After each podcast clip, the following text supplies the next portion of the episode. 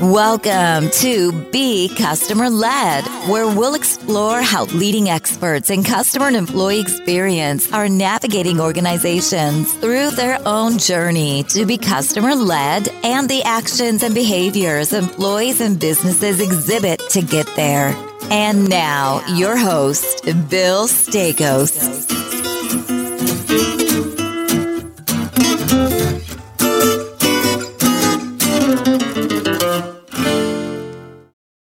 Hey, everybody, welcome back to another week of Be Customer Led. I've got a really cool guest for everyone this week. Eric Huberman is the founder and CEO of Hawke Media. Now, Hawke's a really cool agency. They work with companies to develop sales, marketing, and e commerce strategy, really with a, from a perspective of like maximizing visibility for the organization. Eric also wrote a book called The Hawke Method, and we're going to get into that and what Hawke Media does. Eric, welcome to the show. Really excited to get into this conversation. Yeah, no, thank you for having me. All right. So today, folks, we're talking about the principles of marketing and where the discipline is headed. We don't do a lot of marketing shows. A lot of them are much more geared towards customer and employee experience, but marketing as a discipline obviously is sometimes the other side of the coin to experience, right? So, Eric, I ask all guests the first question is just tell us about your journey. You've got a cool story. What were the differentiating factors in your career?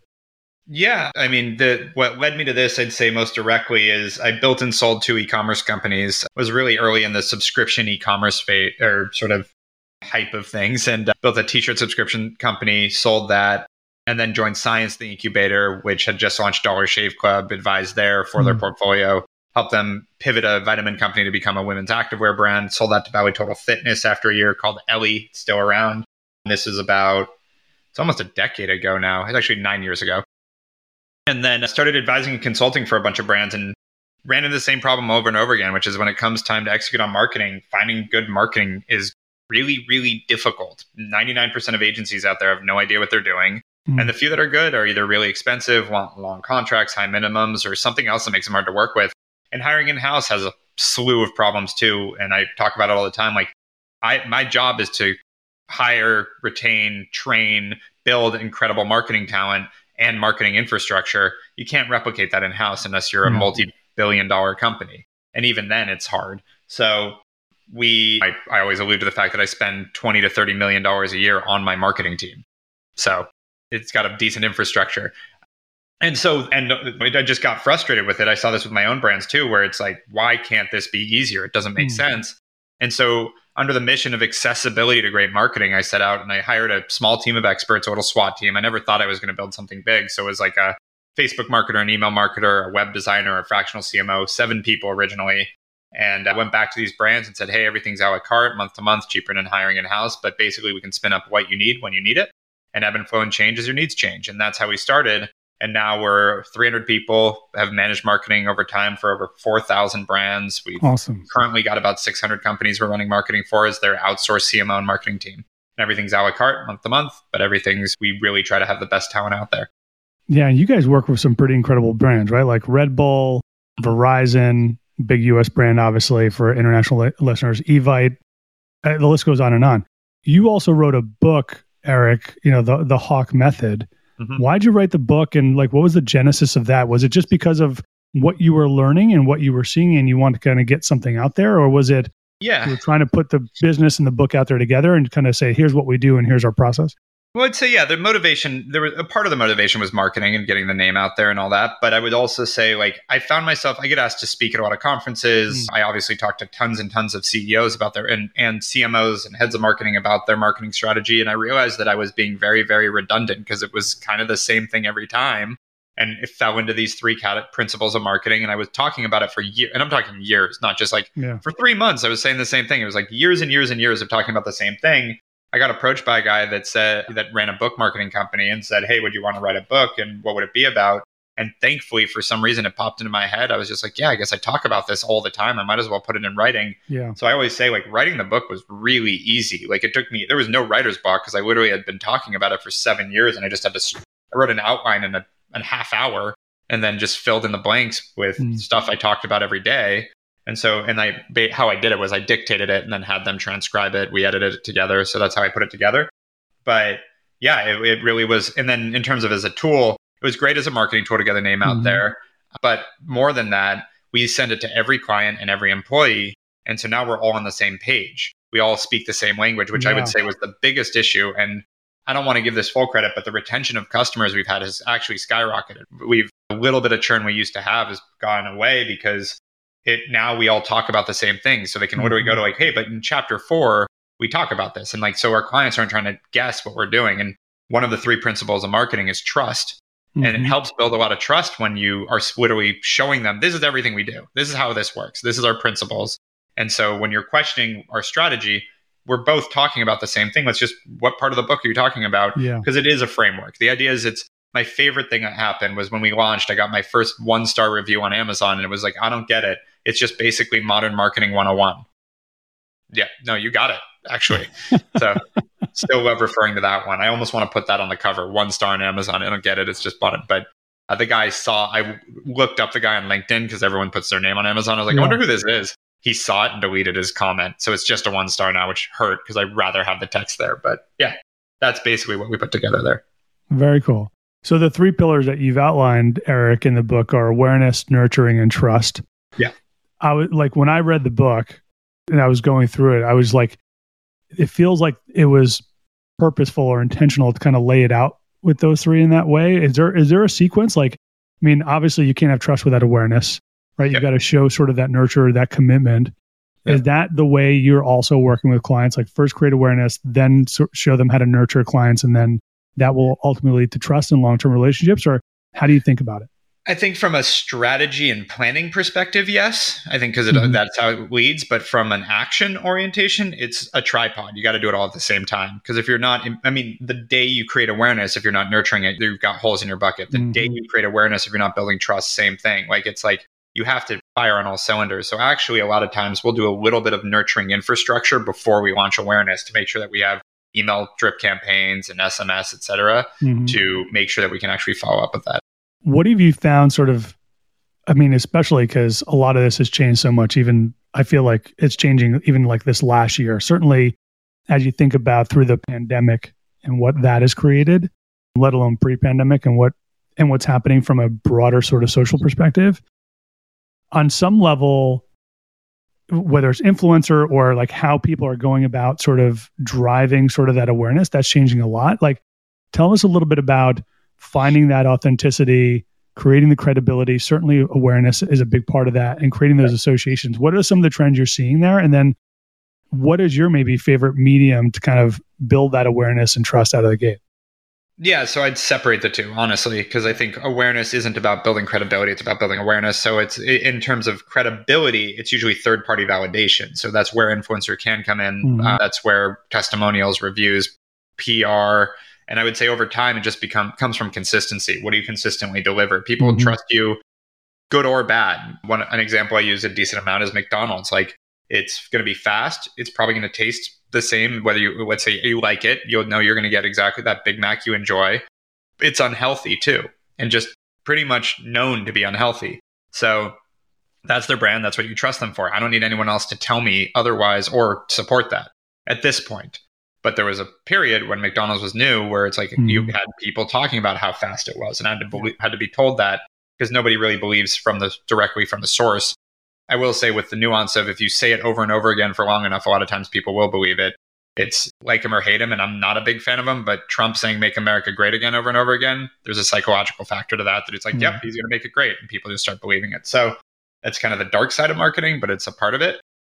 On the awareness side, you asked in terms of channels not much has changed. And so, ha- what I say that my favorite current example is anyone that's advertising on Facebook for the over the past year, like meaning like they were more advertising prior to the iOS changes in April of last year, thinks that Facebook has fallen through the floor. Facebook advertising doesn't work anymore. And I love mm-hmm. hearing these. They, and I've I've heard this about email marketing. I've heard this over the years about every single marketing channel has failed and it's going away and nobody uses anymore. Only boomers are on Facebook now mm-hmm. and only Gen Z's on TikTok. These generalizations that are completely wrong, but do get people to click publications. So their headlines are always there.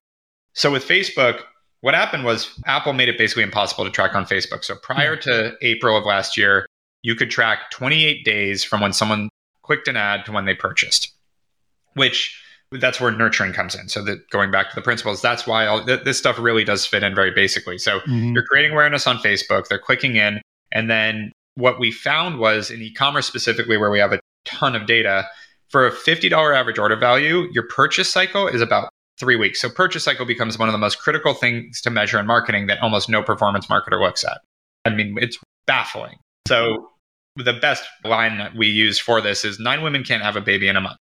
There's not, like there is a time that it takes for people to buy, and that has mm-hmm. gotten longer over the years because there's just so much more inundation and information out there that it takes time for people to make a purchase decision. And so for a $50 order, it's about three weeks. For $100, it's about five weeks. For $200, about six weeks. And then it trails off between two and three months. But that means for most orders, you're talking about three weeks to three months. So if I advertise something on Facebook today, I'm not seeing the performance of that for about, let's say, three weeks to three months. Yep. Let's just use that four week number as a general average. So when they were tracking four weeks, you were getting a decent idea of what your performance was on mm-hmm. Facebook and it was matching up. When Apple changed their tracking, they Facebook can't even accurately track at all anymore. But what they do is they create an algorithm that kind of tracks around one week. And so you get kind of one week of purchase data. Mm. But if your average customer doesn't purchase for four weeks and you're staring at one week of data, it's always going to look bad. Yeah. So Facebook, for some reason, isn't educating their audience and their customers, their advertisers about this. At the same time, they're basically completely underreporting the performance of Facebook. So hmm. if you're reading in the Facebook dashboard right now how it's performing, you think everything has gone to shit. The truth is, it's not that bad. And That's the right. thing I always throw back at people because they're like, well, I don't know. I can't really see the performance. I'm like, do you think that Apple changing its tracking system stopped people from purchasing off Facebook? Like, let's just take basic numbers here. Consumer spending is up. Do you think people just stopped purchasing because you can't track them? How no. are companies doing that then, though? Are, are they looking at sort of from the, from data of whatever the data of the advertisement to like sales and then comparing it like quarter over quarter? Like, how does that work now? Yeah, and there's uh, you can also do your own tracking. Like you can, yeah. there's other cookie tracking. They just yeah. blocked Facebook, so like even Google doesn't have that much issue anymore. So Google Analytics is actually uh, one way to do it. It was another one. Yeah. We're also building out a. We're about to finally launch after like seven years of trying to build this. Finally launching our marketing AI tool that's cool. going to have some of this capability, but it's more about marketing monitoring on an ongoing basis. But honestly, it's just I think it's a direct attack from Apple to Facebook more than hmm. anything. Mm. And I never understand the politics of these things and why people don't call it out. But if I were Facebook, not knowing a lot of nuance they know, I'd be like, yeah, by the way, guys, it's just a tracking problem because Apple's being a dick. Like, mm. that's what happened. Yeah. That's really interesting. Do you have sort of, when you're advising your clients on awareness, do you have, is it product driven? Like, how do you start to navigate and, and even yeah. counsel your clients on like, is it the type of product? Is it the type of the, the, the persona yep. that they're going after? Like, what really drives a lot of that decision making? Yeah, it's not the persona because it's an important note.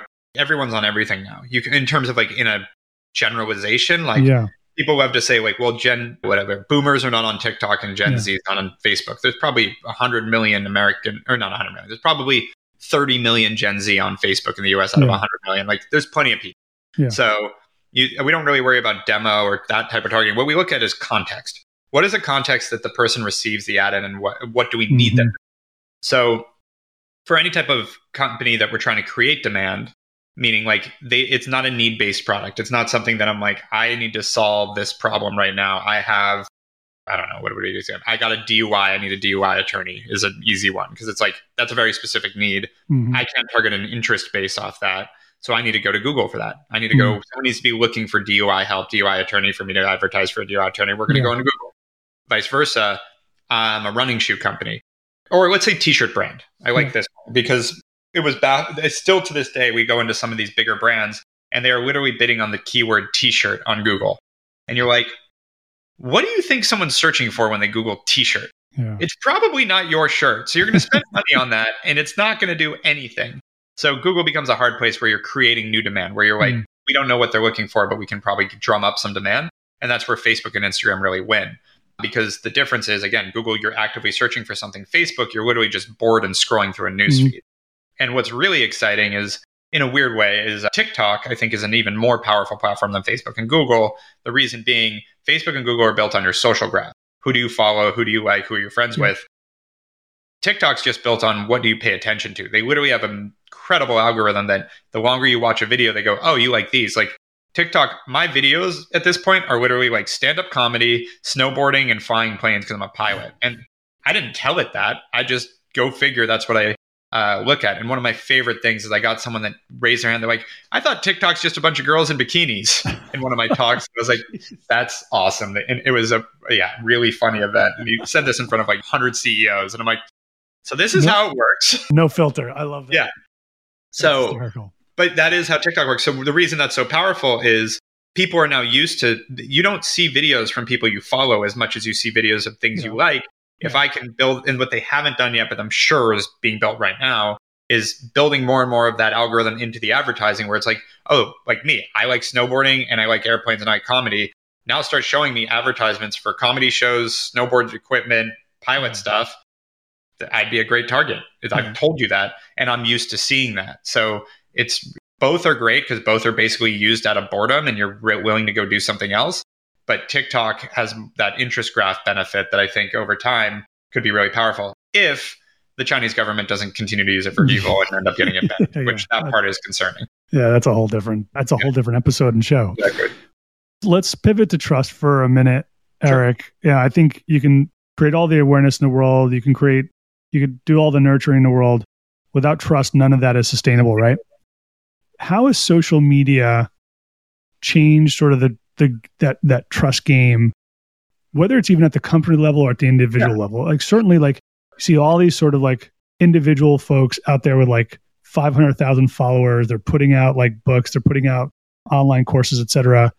How is trust different because of social? If you guys have explored that, yeah, I would say it's a lot easier. So I, one thing I like to talk about, I think I mentioned in the book, is the How I Met Your Mother sort of dynamic. It's a part in How I Met Your Mother where it's a sitcom about a guy telling stories of how he met all these different girls until he hmm. met your mother.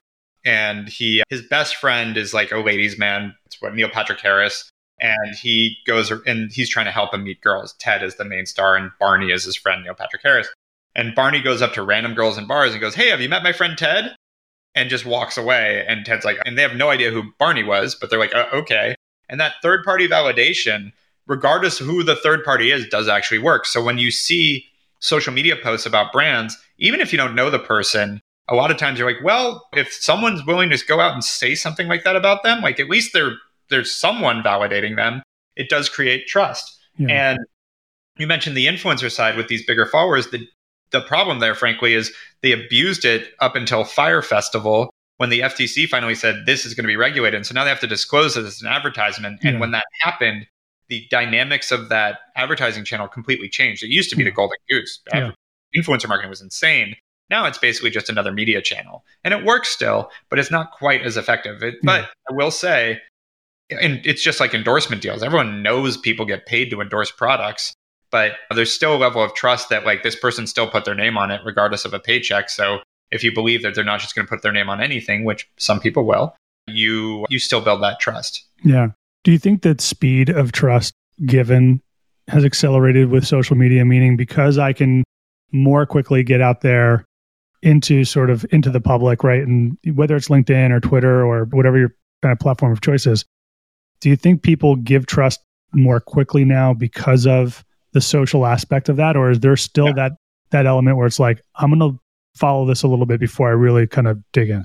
I'd say the latter for sure. I think it's listen, the part we talk about this on the marketing side all the time. We're trying to find the early adopters that don't need that much trust. Mm-hmm. That's where mm-hmm. the low hanging fruit is.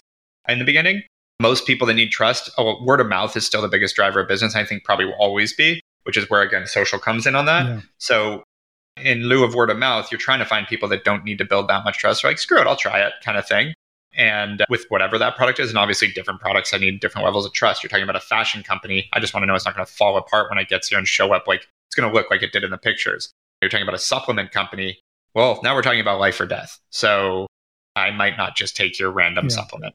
But the so building that becomes a different animal. But I would say people still have the same. I'd say actually it's gotten worse in terms of like people have been burned by so many things. Like one of my I, I, haven't seen an Instagram channel for this, and I feel like there needs to exist with like all the Chinese products advertised on TikTok and Instagram that you get them, and you're like, what the hell is this? I, I, got like in the middle in the middle of the pandemic, I bought, and I'm not a big golfer, but I thought it'd be fun. I bought a floating golf hole for my pool. And I was like, this is going to be so fun. I'm going to chip in my backyard. And like, yeah. again, I'm, I golf like three times a year, but I was like, but now I have it in my yard. This could be great. Yeah. Shows up and it was like a flat piece of plastic with a little flag. And it was like the cheapest piece of shit ever. Oh my gosh. Like, what? But I, and then I saw like people have been posting about this stuff, but like that alone has er, eroded. My mom was someone that was clicking all these Instagram ads during the pandemic and buying random stuff, and all of it was crap. And so that erodes a lot of trust in these things. Yeah. So people definitely want to see things that indicate they're actually going to get what they're seeing. I'm glad you bought it and you gave me that review because I was thinking about buying one for my pool. I didn't pull the trigger for the summer. Yeah, so. it was so disappointing. I even kept it for like two months, just like I'm still going to use it, and then I was like, this thing sucks, and I threw yeah, it out. It's, it's a piece of garbage. Oh man. Yeah. So in the section where you talk about trust, you also start to cover the future of marketing, and we talk about the future of different disciplines, whether it's customer experience. Talk about marketing, sort of the I, the next decade is probably like the decade of like AI and machine learning and how that's going to start to fundamentally fundamentally change the way people do work, right? And yeah. then you've got sort of the no code, low code kind of put component in there baked in. How do you see these capabilities evolving, and where do you think marketing is headed over the next few years? I love that you just teed me up like that. So we've been talking about that section was a TED TEDx talk or mm-hmm. TEDx talk I gave years ago that I've evolved over time. And it also pushed me, along with a conversation I had with the CEO of a company called a nonprofit called X Prize, to figure out what's going to disrupt my business and what's going to disrupt marketing. And seven years ago, we set out to try to build a marketing AI platform. The idea mm-hmm. is can we monitor marketing in real time so we can see what's working, what's not, where are the low hanging fruit? Because it's a lot to look at your Google Analytics, Google Analytics every day and try to figure out where should I be spending my mm-hmm. time. So, like, how can we pull that out in real time? tell you where to look, benchmark it against your industry because one of the biggest challenges I see in marketing is working in a vacuum. That's why agent every big company uses agencies. Like we need that outside perspective. Mm-hmm. So how can we pull benchmark against industry data in real time as well? And then how do we can we get insights to be like, hey, our conversion rate is down. And compared to the industry, it's actually about 25% under industry average. So we should be based on our AOV or however, whatever correlations we discover, so that's something we need to focus on. Well, what's driving that? Well, uh, nothing's changed on our email marketing, nothing's changed on our website. Oh, but our site speed is down. So there it is. Our site speed went down 30%, so our conversion rate went down. Let's go fix our site speed. That in I've watched take people weeks to figure out or months. Mm-hmm. And instead, we're trying to make it so it's just like bing, this is what's happened. That so what ended up happening is we uh, found a software company that had already built the monitoring tool part of it we we had tried to build it a few times and failed a few times frankly. Finally found someone that got halfway there partnered with them in february and now we're going to be launching the first iteration of this tool next month. So cool. hawk ai and we have not announced it publicly. So literally hawk.ai is where it's going to start populating probably august uh, in a week probably august 1 is what we're looking at. Very cool. And are you the benchmarks is it you're anonymizing essentially other clients that are using the Not platform? We have, we have tens. We've partnered with other data companies. We have a, we've audited like yes, and and it, our clients are included in that. We do have anonymous usability of their data, mm-hmm. but we want to make sure that's super clean because obviously we don't want to. Our master's still the agency, and we don't want to piss anyone off. But the point being, it's tens of thousands of companies marketing data. It's not just a few here and there in different industries, and so yeah, we're building that out again. The bench that benchmarking side, which is super compelling, and again, the idea is where do I think marketing is going? I think that over time, more and more of what marketers do will be automated. Mm-hmm. And hope the utopian side is we'll be able to use our highest and best use of our brains to do the really nuanced part of marketing and not spend all this time pulling data and doing things that a computer can do. That's what we're trying to build and get to. Very cool. Very, very cool. That's awesome. How do you, I, one, I got a couple more questions for you before I let you go. Talk to me a little bit about sort of the impact of marketing on customer experience, specifically around sort of these three pillars? And how do you think that they could e- even influence the experience? Oh, when people ask me what marketing is, I say it's the customer experience from the first time they engage with your brand through the last time they purchase and after that too. So I actually think it's completely intertwined. And the difference is I think that like CX and customer experience and as a practice has a much more direct view of engagement with the customer and again narrating their experience. Yeah. But I do think that marketing and CX are just they're overlap completely. I, I do think that someone paying attention to CX is awesome um, and important, but I think from a marketing standpoint, that fits right into a lot of what you're doing yeah. on the marketing side too. It all needs to be seamless. Couple last questions. Where do you get your inspiration from, Eric? The inspiration. It's funny, I haven't been asked that question had a, for a long time, it was a chip on my shoulder for sure. I just had a, and You know, it, mo- I'd say more motivation than inspiration comes from I really want to experience everything life has to offer. Like professionally, personally, I whenever someone's experienced something I haven't, I'm like, I want to try that. Like it's that not a jealousy thing. It's just like Yeah. that. I, I not to get too spiritual, but like I'm very agnostic. I'm born and raised Jewish, love the Yeah. tribe, but like in terms of like religiously, I'm pretty agnostic. And so I don't know what happens after I die. Yeah. And so I kind of take it like this might be the the shot I get. And if that's the case, I want to do everything I can. I want to Mm. maximize my time here.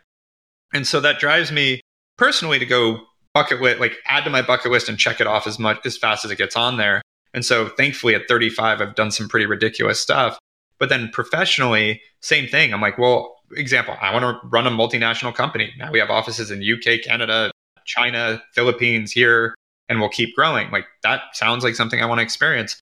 And then, oh, I want to manage a fund. I want to get into investing. Boom, we have our second fund is a $50 million fund. Not boom, like took years and work. But the point is like, I, and so I'm, and same thing with software. Like I want to disrupt my own industry. I want to figure out, I, I'm not a software guy, but I want to figure out how to be a part of it and build this mm-hmm. thing. And so same thing. We have our nonprofit arm. I want to give back. I want to make the world a better place. Like I want to try writing a book and publishing a book. Generally it's check boxes too. Like I Mhm. will say, I don't know that I'll write a second book. Yeah. I really don't. That was a Yeah. fair to take on and I love that I did it, but it's again kind of checking off like let's try all these different things and figuring out what that next move is Mm. is really a part of what drives me and inspires me. It's like new experiences, new things. Awesome. All right. I've got to ask now that you brought that up. What's the one experience on your list that you have not done yet that you're like dying to do most? See, that's the thing. If I'm dying to do it, I've probably done it. I'm trying to think of uh, one experience that I, I sincerely, I mean, I've, I, I wanted to go heliboarding. Now I go every year. Wanted That's to awesome. see, want to go to the Monaco Grand Prix. I have a friend that lives there. Thankfully, like there's a lot of like luck in this, and it's like I just happen to have a friend that lives right 15 minute walk from the racetrack, so Very was cool. able to do it even when the means weren't there. Monaco's a um, very special place Yeah, it's that fun. you really do need means for, by the Oh, way. yeah. That's Yeah. There's some places travel wise, like I still really want to go to, I want to try hiking in Bhutan. I want to go to Hmm. Turkey. But like another good example, we were on our honeymoon. We want, my wife and I want to do safari. We did it for our honeymoon now three years ago, just almost exactly. And while on our honeymoon, everyone's like, "Oh, you got to try hiking with the gorillas." And like my wife goes, "Yeah, that could be like a once in a lifetime thing." I'm like, "Well, we could just go next year." And we went and booked it. Then COVID Very hit, so we punted it. But we ended up going in August. So that was a big one too. Having my first child next month. That's congrats, easy one. man. And, That's awesome. um, and again, like I don't know that that's an experience. An experience, of course, it is an experience, but you know what I mean. Like that is by far. And so I think my thought is I've done most of the things to this point that like are like I really want to try that, including again getting my pilot's license and all these Yeah. things. I'm pretty sure it's going to be a lot to do with her and what I'm going to be doing with my child in terms of the Yeah. personal side. Very cool. Hey, this has been a really great conversation. I appreciate you coming on the show. I'm excited to just follow the success of, of the new platform you guys are launching. And uh, yeah, folks, if, for listeners who are not familiar with Hawke Media, check them out. I'm, I'm really curious to see how that AI platform, I'm going to talk to my CEO, CMO about it as well. So hopefully we have another conversation at some point in the future. Thanks so much for coming on. Good. Thank you for having me. All right, everybody, another great week. We're out. Talk to you soon, Thanks everyone. for listening to Be Customer Led with Bill Staikos. We are grateful to our audience for the gift of their time. Be sure to visit us at becustomerled.com for more episodes. Leave us feedback on how we're doing or tell us what you want to hear more about. Until next time, we're out.